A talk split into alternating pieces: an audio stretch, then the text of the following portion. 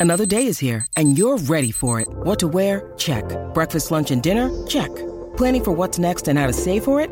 That's where Bank of America can help. For your financial to-dos, Bank of America has experts ready to help get you closer to your goals. Get started at one of our local financial centers or 24-7 in our mobile banking app. Find a location near you at bankofamerica.com slash talk to us. What would you like the power to do?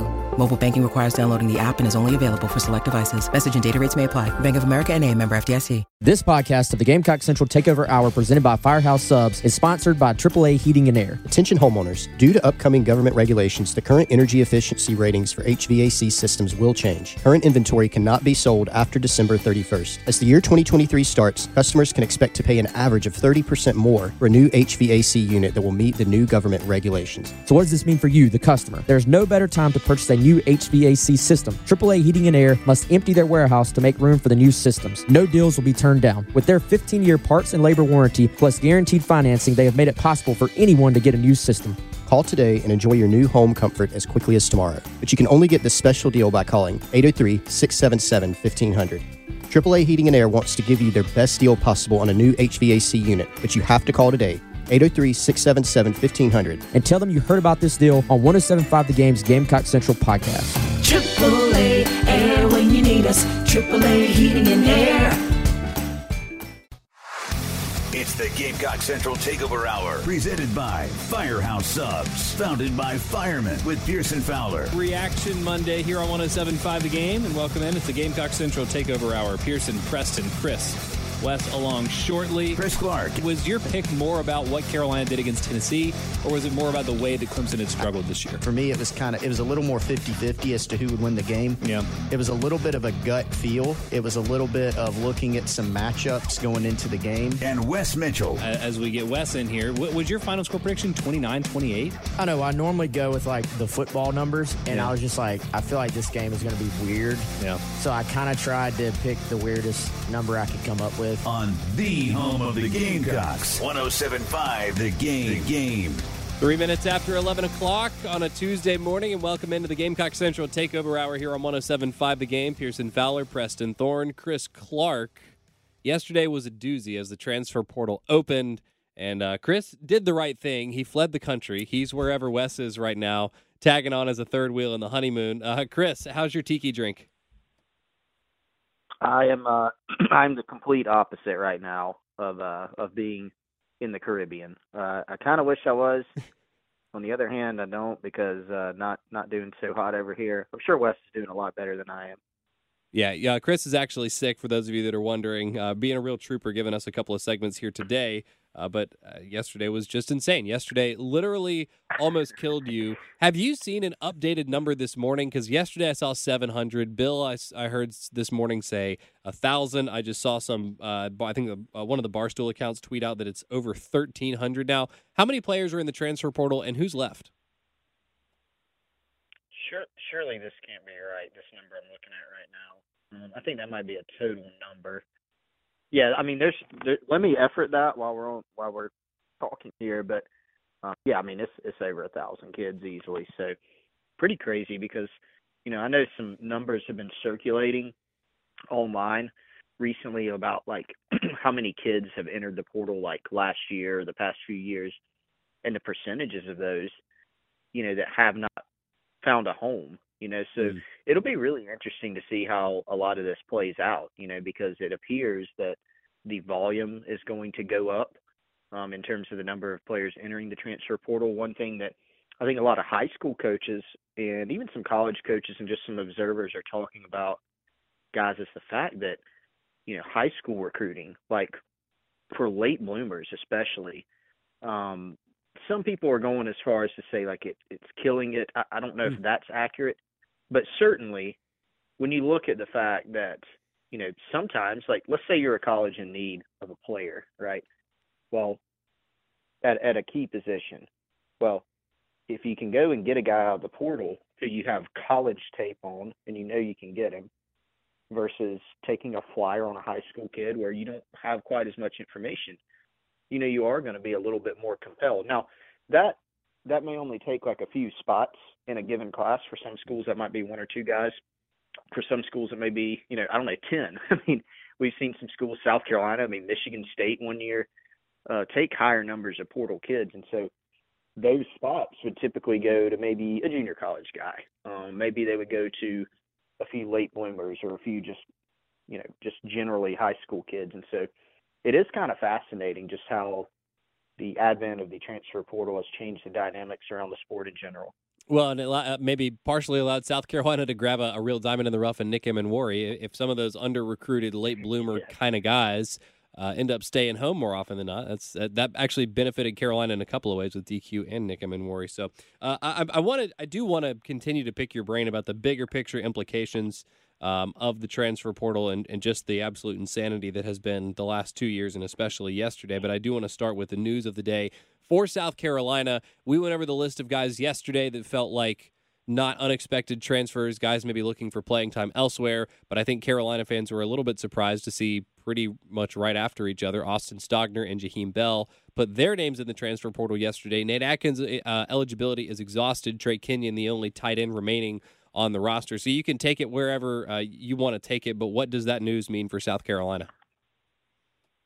Yeah, so it's kind of interesting because, um, and, and we won't spend the entirety of the segment having another debate about where we're slotting Jaheim. we can call him a tight end, right, for yeah. these per- for this purpose because I mean spends a lot of time in the tight end room. So let, us call him that for that, these purposes and the fact that, you know, as you noted accurately, now the numbers in that room have have dwindled, right? So you're already going to lose Nate Adkins regardless. You have Trey Kenyon projected to come back as an upperclassman, uh, but you've lost Stogner who had another year, and you've lost Jaheim Bell who had you know further eligibility remaining, and those are guys that were in your tight end room and played some key roles this season. And Nate Adkins obviously played a key role on this team, really the entire year, but especially at the end of the year with how they used him, his special teams ability you know, Kenyon has been a key special teams guy.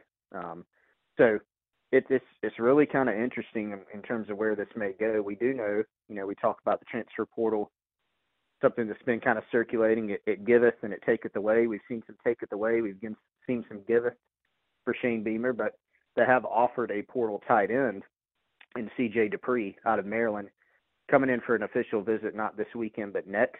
So he's a guy um, who's a bigger guy who is who is maybe a little similar to Stogner in that he can be a true inline tight end. And then we know in this recruiting class, they've obviously prioritized tight ends as well, whether it's an athletic option who can also play both ways, like Nick Harbor, uh, Cam Sandlin, a high school quarterback who they believe is a tight end, even C.J. Adams out of Georgia, they feel like is kind of maybe more of that wide back type role. And then another interesting one, more of a true tight end, Reid Mikeska, from Texas who's committed to Miami currently is someone that South Carolina continues to recruit and, and actually has you know very much in the game with. So definitely going to be some turnover there, um, but potential to add some new faces to the program should be interesting down the stretch. Were either one of those announcements particularly surprising to you? Um, uh, here's how I'd put it. I didn't outright expect either of them. Hmm. I think Stogner was a little more surprising.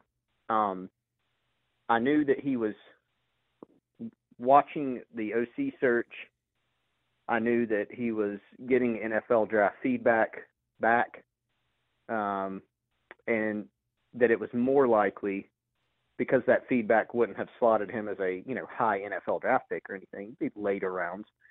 That it was more likely that he would return to school for another year. Um, didn't really think that wouldn't be at South Carolina, but my understanding is there's an additional element there for him, and that is he spent three years at Oklahoma, and he's from Texas, and so some something you may have seen come out afterwards is he is looking to get closer to home. So that's one element. Um, Bell, you know, I, look, we know how the season played out, and it played out kind of publicly, right, on social media. Saw some family members and Jaheim himself in press conferences. You know, we saw some social media comments. We saw how many questions Shane Beamer and Marcus Satterfield at the time fielded about his usage. And so, even though South Carolina is going to have a new offensive coordinator next year, and that could change, you know, that that still leaves that part of that dynamic. Um, and, and so I think that's one thing. And then I think one thing you always have to consider nowadays in the transfer portal, we, we've told people this, you know, NIL is a consideration for high school kids. NIL is a consideration for portal kids. And I'm just making that statement generally, not necessarily pertaining just to Jaheim, but any good player, good to great to elite player, who's coming out of high school um, or going in the portal, or maybe not even expressing an intent to go in the portal, um, is going to have NIL opportunities places.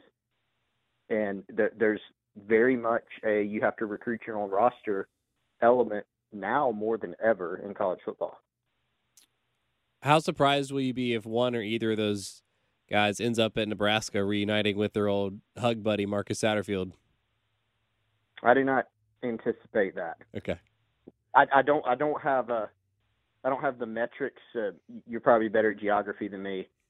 I don't think. Uh, let, let's just leave it at a starting point. I don't think. I don't know how close Nebraska is to Texas. Yeah, I don't think Or- Nebraska's close to anything. So it's it's really not. But no, I. Uh, I should have maybe just laughed at your joke and moved on from there. no, that's, a, that's okay. Because look, I mean, I, I wouldn't be surprised. Stranger things have certainly happened. Um, uh, so what? That's I think that's seven Carolina players in the portal right now. Uh, without getting specific, and I'm sure there will be more surprises. How many do you think it will be for Carolina outgoing in the transfer portal this offseason? It's only a kick, a jump, a block. It's only a serve. It's only a tackle, a run. It's only for the fans. After all, it's only pressure. You got this. Adidas. This episode is supported by FX's Clipped, the scandalous story of the 2014 Clippers owner's racist remarks captured on tape and heard around the world. The series charts the tape's impact on a dysfunctional basketball organization striving to win against their reputation as the most cursed team in the league. Starring Laurence Fishburne, Jacki Weaver, Cleopatra Coleman, and Ed O'Neill. FX's Clipped, streaming June 4th, only on Hulu. that's that's really good question. I mean, we've seen something like while we didn't get a heads up of like, hey, this is happening. Was it a surprise that Joey Hunter, Jordan Davis, R.J. Roderick, you know, during the season, we we did get a heads up that was probably happening. Were those a big surprise? No.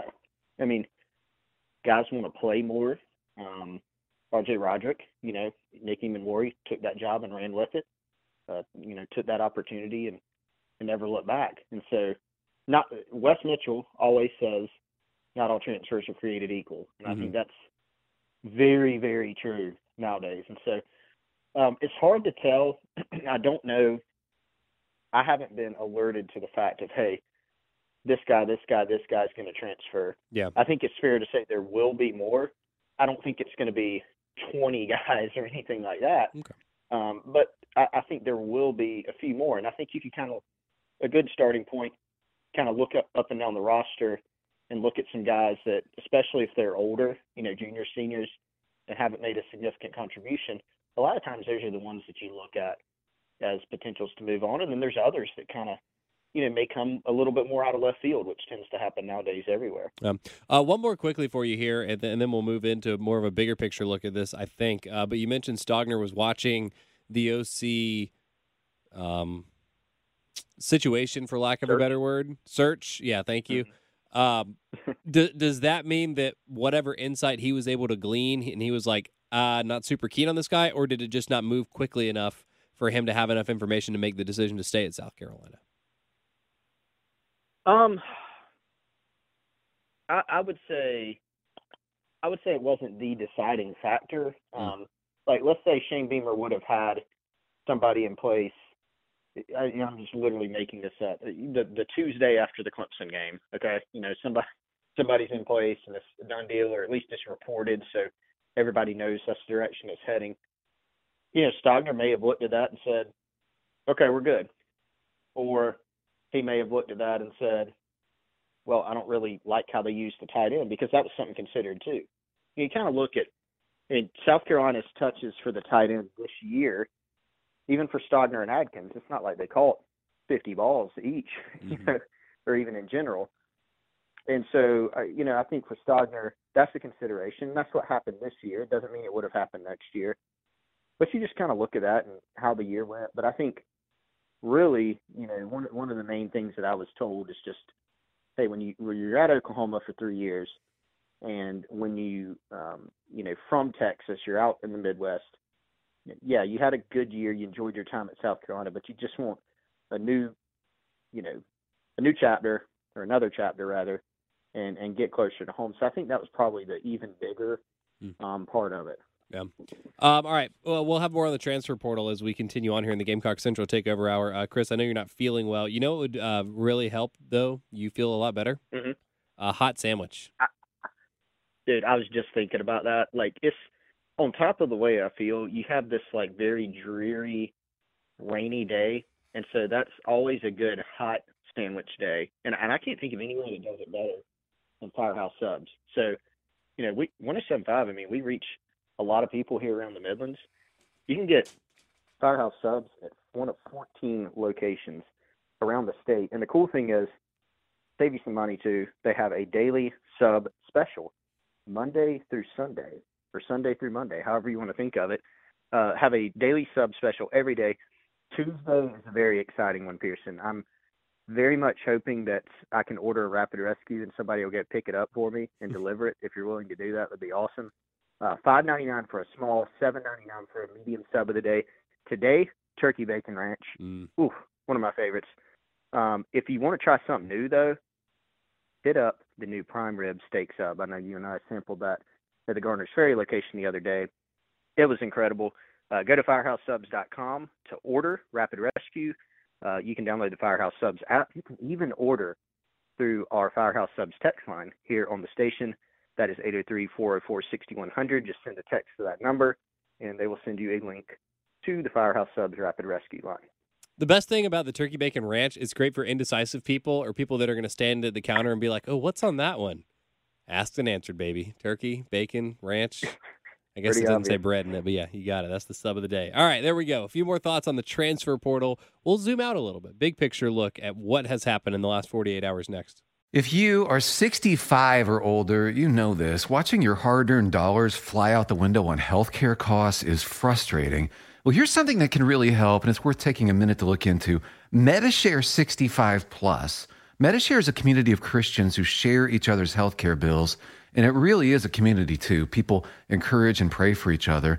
Well, Medi-Share 65 Plus is a low cost option for those with Medicare Parts A and B, and it fills in the gaps where Medicare stops. It's a great way to fight inflation too. You can lock in one low monthly price for up to 10 years. And it's easy. You can use any Medicare approved doctor or get 24 7 telehealth access from the comfort of your home. Very worth looking into during Medicare open enrollment, which ends December 7th. If you join right now, your second month share will be free. So don't miss this chance. Call 800 Psalm 16. That's 800 P S A L M 16. 800 Psalm 16. The World Tournament of Soccer happening in Qatar is finally here. And with all the weird kickoff times and all the other sports happening simultaneously, it can be kind of hard to keep up. So, to make sure you're up to speed, be sure to listen to Qatar Kick Around for the daily wrap up of all the action from the tournament. From the group stage all the way to the final, Andy, Lars, and Peter are here for you with recaps and opinions of what happened that day in Qatar. Everything can be found at thekickaround.com, the Cumulus Podcast channel on YouTube, or wherever you listen. Broadcasting live from the Herndon Chevrolet Studios. This is 1075 The Game. Stop by or shop online today and see why Herndon Chevrolet makes you smile. It's the Gamecock Central Takeover Hour, presented by Firehouse Subs, founded by firemen with Pearson Fowler, Chris Clark, and Wes Mitchell on the home of the Gamecocks, 1075 The Game.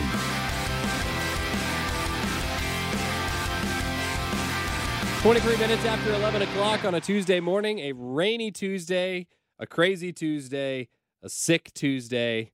Chris Clark joins us remotely.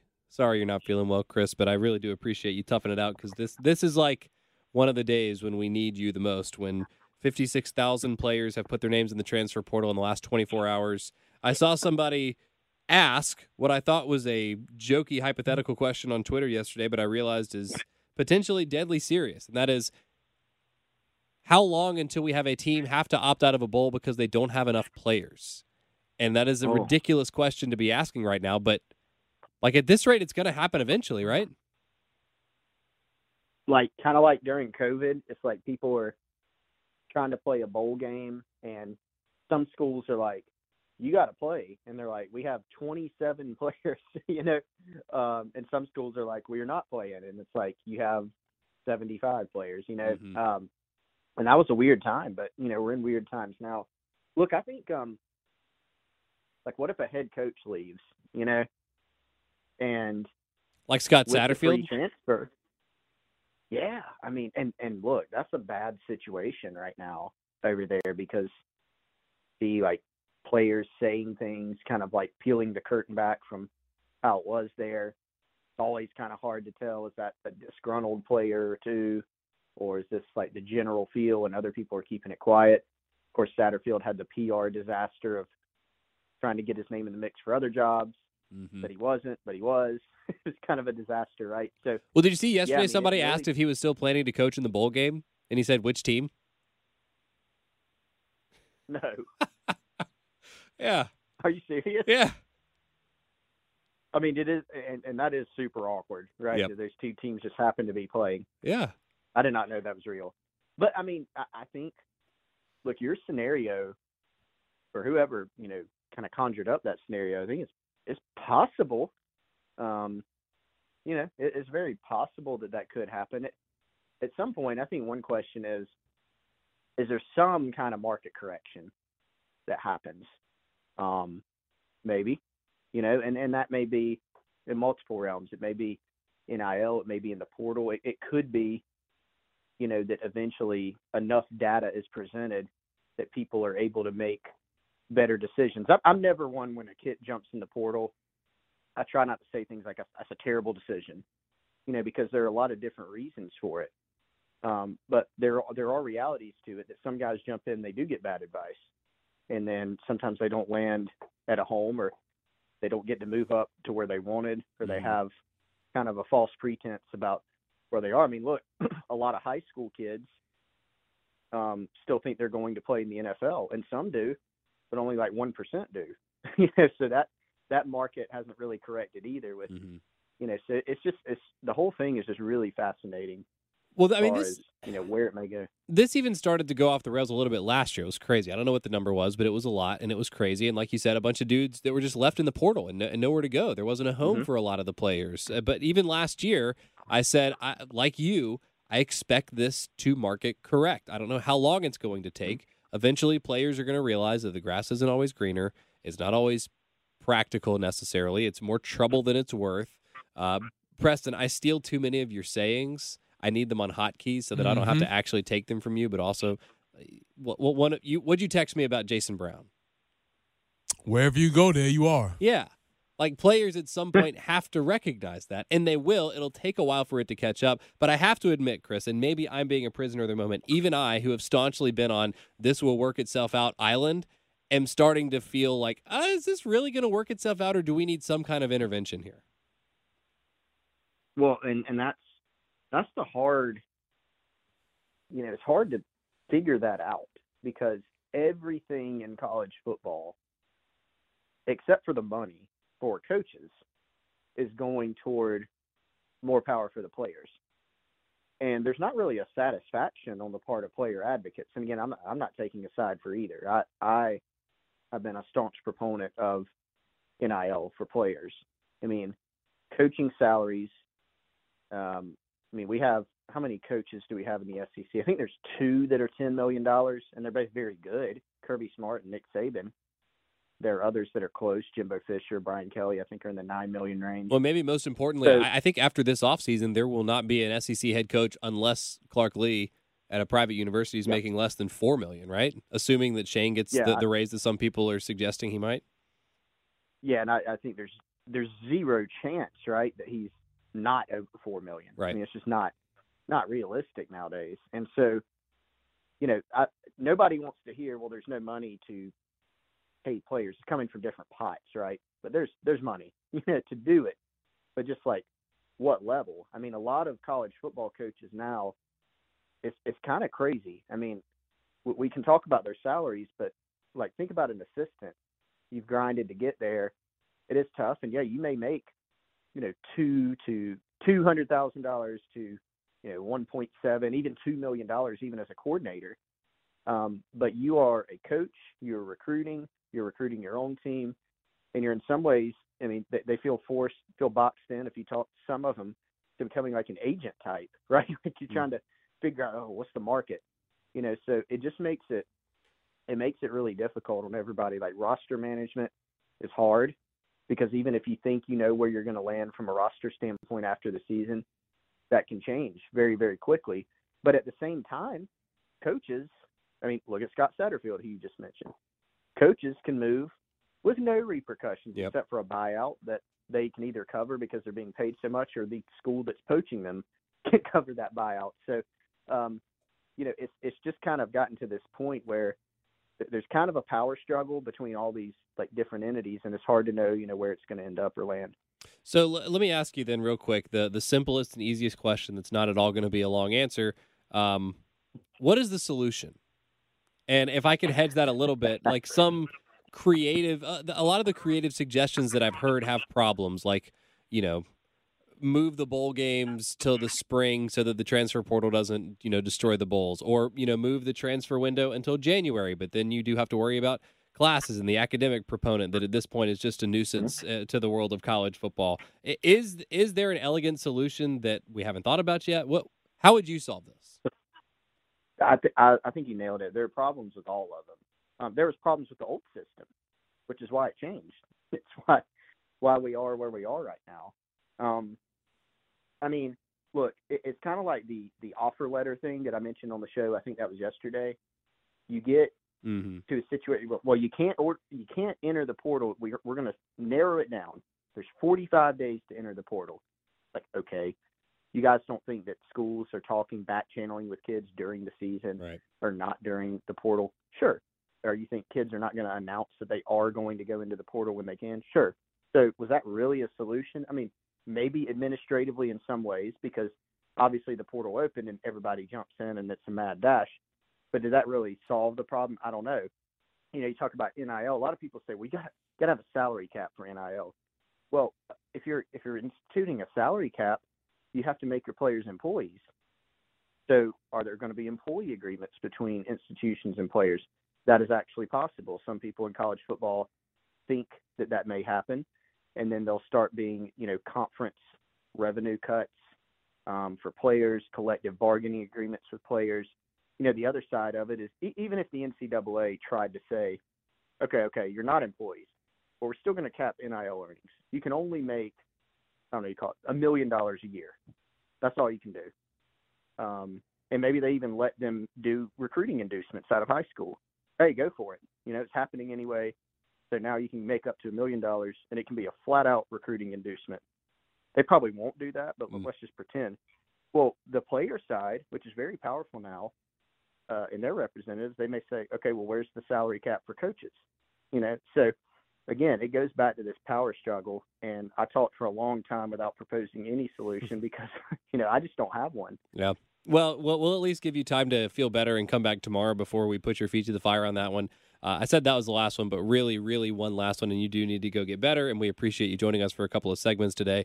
Um, well, two two quick things, I guess, before we get out of here. Is there any way to solve this without first establishing some kind of collectively bargained relationship between these two entities in college football? Is that an inevitability for wherever this goes next?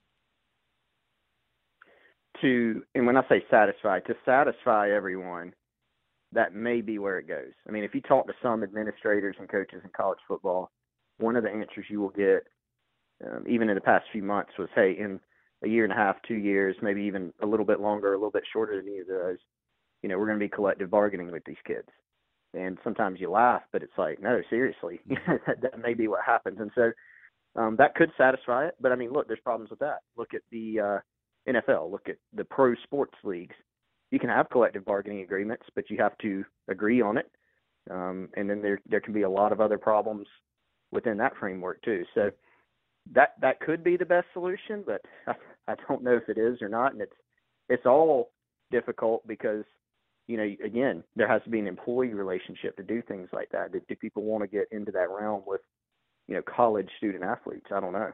Uh, would you like to tell everybody about Wes's realtor?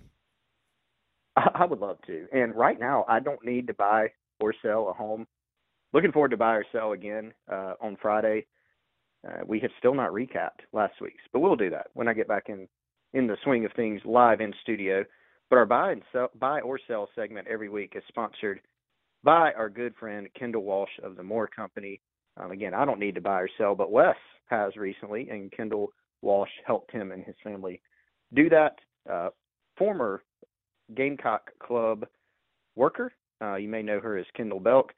Started her, her career as an intern in the athletics department. She's a Columbia native. She joined the Moore Company as a full time realtor in the fall of 2019. Um, bunch of real estate transactions for Kendall, a two time graduate of the University of South Carolina. So if you want to buy or sell your home or you just have questions about the process, give her a call 803 414 3590. That's 803 414 3590 or work with Walsh at gmail.com. Sleep, uh, lemon ginger tea, lots of hydration, feel better, and uh, hopefully we'll get you back in here soon. Appreciate you having me, guys. Yep, that's Chris Clark. It's the Gamecock Central Takeover Hour. It's going to continue just without the Gamecock Central guys next. It's that time of year, in law season. But I'm ultra prepared with Autobell Car Wash. The team will have my car so clean inside and out, I'll enjoy a judgment free ride with my in laws. Right now, buy one Super Poly process wash and get one 40% off online at autobell.com. It's the Gamecock Central Takeover Hour, presented by Firehouse Subs, founded by firemen with Pearson Fowler, Chris Clark, and Wes Mitchell on the home of the Gamecocks, 1075 The Game.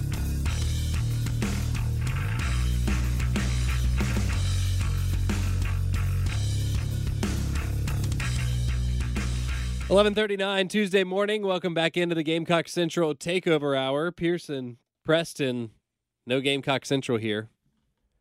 Yeah, you're sorry, you're alone over there. It's all me. Just you and that little Christmas tree. Mm-hmm. Uh, but we appreciate Chris joining us, despite the fact that he's feeling under the weather. A lot going on. Several Carolina players in the transfer portal. I think I saw yesterday. And let me again. This this is this changes almost literally by the minute. But SEC Mike, who's always a pretty uh, pretty solid follow, uh, as of 14 hours ago. So what is that? Late last night, it says his unofficial count of SEC players to hit the transfer portal during the first day. Florida and Texas A&M both had 15 players hit the portal.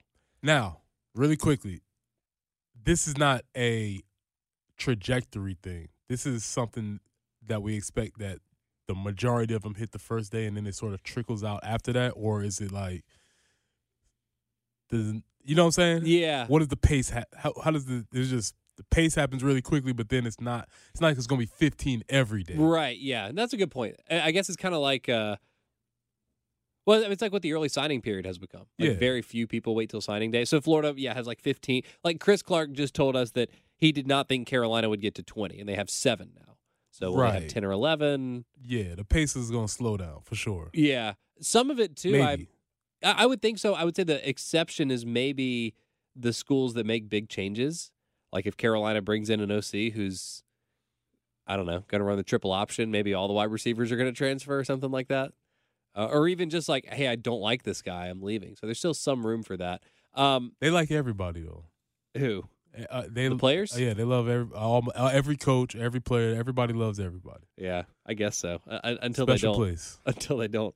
Um, hold on. I, I just had a text here and, and then I lost it. Oh, here we go. This is from DJ RE. Some potential solutions. So it's just a thought I get why the transfer portal opens early, assuming because of the early signing period. But what if the early signing period is only for high school players? Open the transfer portal after all postseason games, and that signing period in February can be for transfers and high school.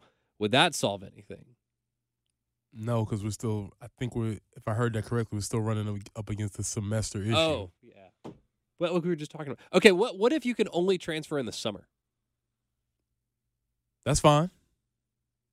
after the end of the semester, but coaches are so again, they are not victims. I have to keep saying this. Yeah. Because the coaches want these transfers in for spring practice Mm. so that they can come in and incorporate them into their system. It's not there are they are not victims. They want this. The summer idea is a solid idea after the end of the actual school year. Mm-hmm. So if say if you're planning to transfer, you sit out, you don't participate with the team during the spring, Mm-hmm. and then you can go take summer classes. That makes a lot of sense. Yeah. But coaches don't want that. And I, I, I don't really care what the coaches want because I would love to restrict the coach movement too. Like this Scott Satterfield coaching both teams in the bowl game, that's an embarrassment. Like it's funny, it's entertaining. I'm going to enjoy talking about it and watching it with just a strong sense of Schadenfreude, like, oh, this is ridiculous.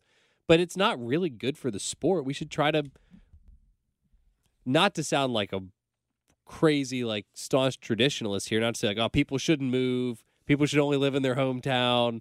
But we talked about this earlier. Like we should make it hard for me for for people to make big decisions like that because more often than not, it's not working out. Like just, I don't know. I mean, I, I you, you, Chris is exactly right. Like the coaches do whatever they want and there's no repercussion. So I don't want to make it harder for the players if it's going to be just as easy for coaches. But the whole the end result of all of this is just that the entire it it all gets watered down and it doesn't really help people as much as I think it was designed to, at least not the way that it's constructed constructed right now, best I can tell. No, it does not. And yeah, I don't know more more.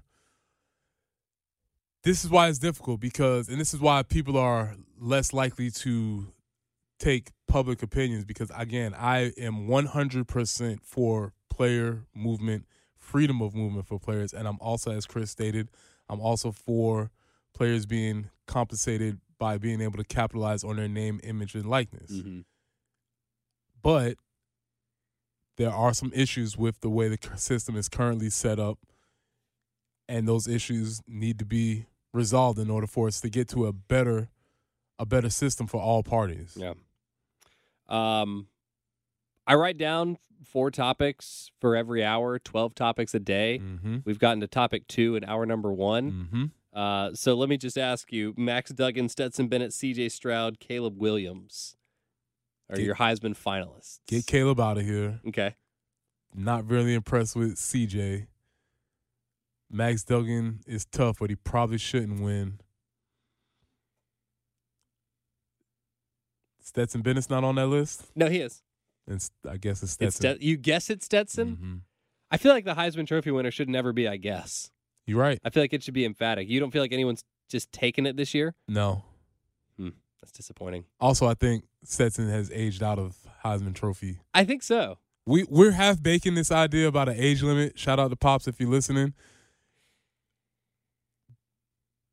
And I said it jokingly, but I'm coming around to this idea that there's a difference between you being a 25 year old man playing against 19 year old young adults. Yeah. Maybe, maybe this is part of the disdain that I'm developing for Stetson. It's like, yeah, you should be better than these 18 year old kids. It's not impressive. I, eh, more than I don't want Stetson to win because I have read enough of the stupid walk on stories. I'm tired of it. Walk on. Yeah, walk on. Th- yeah, that's another that's another way they try to couch it. Oh, he was a walk on. Well, there's a difference between walk ons and what some people are. It's not the same. Yeah. I'm pulling for it not to. I guess I'm pulling for Max Duggan. He was uh, enjoying a nice uh, Coors Light at a Mavs game last night. Tight. Because he's old. Older than almost everyone else in there. Yeah, Stroud not that impressive. Caleb Williams is fun to watch, but um I don't know. I hate that you can't win the Heisman if you're injured. That seems like a stupid rule. Hendon Hooker was the best player for most of the season. And he's injured, so he can't win it, which I dislike. I would vote for him. That's a rule rule or just a general consensus? That's a great question. I don't know. I think it's a rule, but it might be. Cons- I have no idea. Mm-hmm. I need to look. Actually, I just need to text Heath Cline because he would know. And mm-hmm. actually, we do have a Heisman voter at the station. We might have multiple. I should ask them. I need to find out. I'll effort that. 803 404 6100. If you want to get us in the Firehouse Subs text line, you can do that, or the Love Chevy phone line at the same number. Both of us or uh, are available for you as well on Twitter at Pearson Fowler at Coach P Tweets. It has been a wild Tuesday, and we'll wrap things up here on the Extra Point slash Gamecock Central Takeover Hour next. Broadcasting live from the Herndon Chevrolet Studios. This is 1075 The Game. Stop by or shop online today and see why Herndon Chevrolet makes you smile. It's the Gamecock Central Takeover Hour. Presented by Firehouse Subs. Founded by firemen with Pearson Fowler. Chris Clark and Wes Mitchell. On the home of the Gamecocks. 1075 The Game.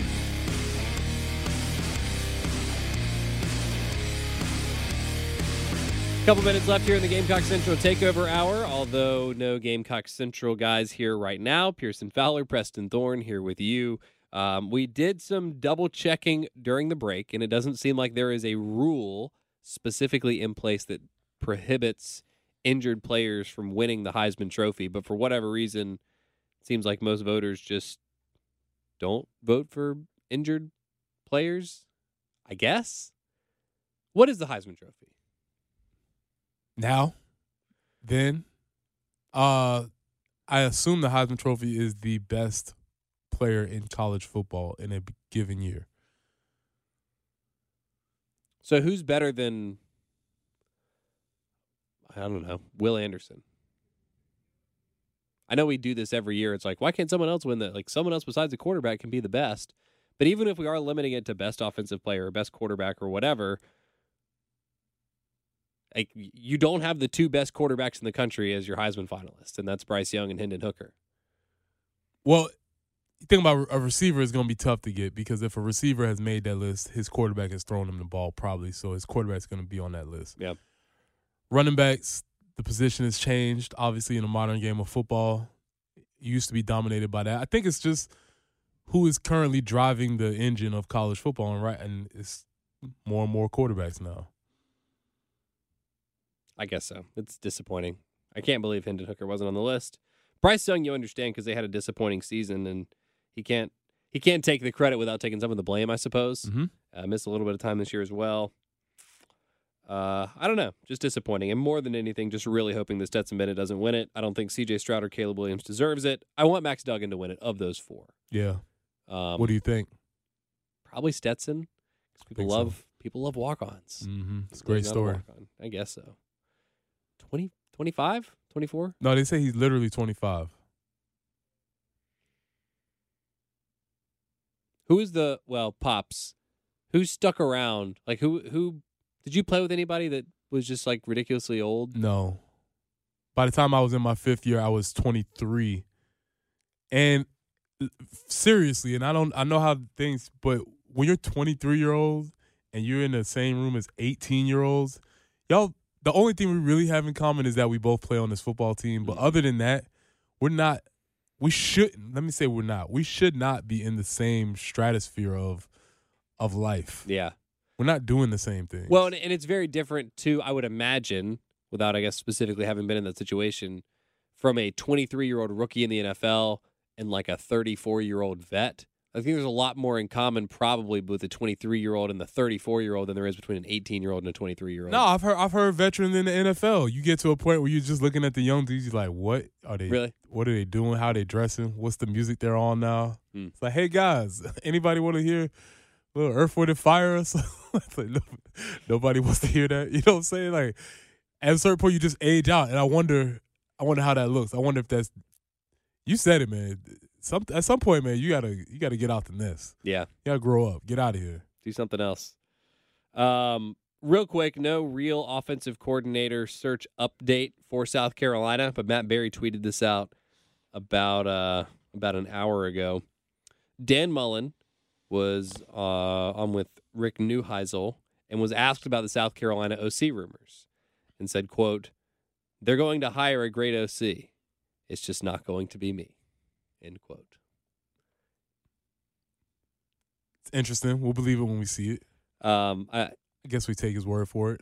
I guess so. Yeah. This is not for today, and this is for another time, and maybe Heath the Rick Neuheisel. What does he do? he's always around, and from my understanding, he's never actually been any good. Hmm. And he's always around. Yeah, I couldn't tell you. He might be he might be better at stealing than Gene Chizik. He might be. Think they're in a club? they fig- they figured some things out. If there's somebody who's club? familiar with Pac-12, Pac-10 football and can tell me like, oh yeah, Rick Neuheisel, he was the innovator of whatever. I, I just don't. I know he has he gets jobs and then he's on TV. He's not especially smart, not great looking. I don't know what he does. No answer. Okay, I I just don't know. I'm just wondering. But yeah, you're right. Heath will know. We'll ask Heath. Um, but not Dan Mullen, if he is to be believed.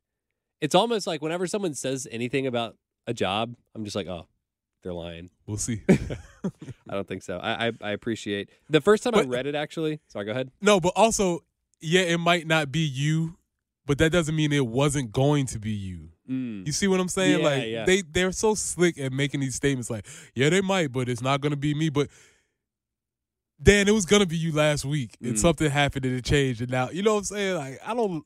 And we'll never get the full story. They're sneaky. because Dan's gonna say he turned it down, and Shane's gonna say we didn't want him.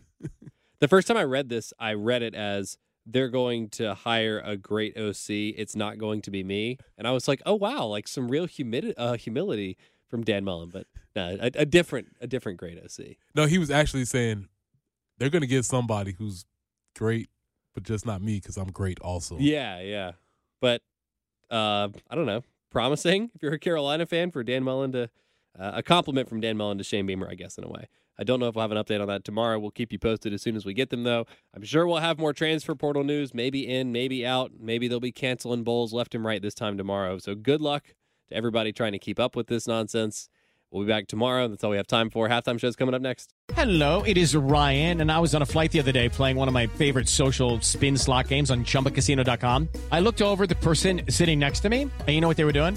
They were also playing Chumba Casino. Coincidence? I think not. Everybody's loving having fun with it. Chumba Casino is home to hundreds of casino style games that you can play for free anytime, anywhere, even at 30,000 feet. So sign up now at chumbacasino.com to claim your free welcome bonus. That's chumbacasino.com and live the Chumba life. No purchase necessary. Group. Void were prohibited by law. See terms and conditions. 18 plus.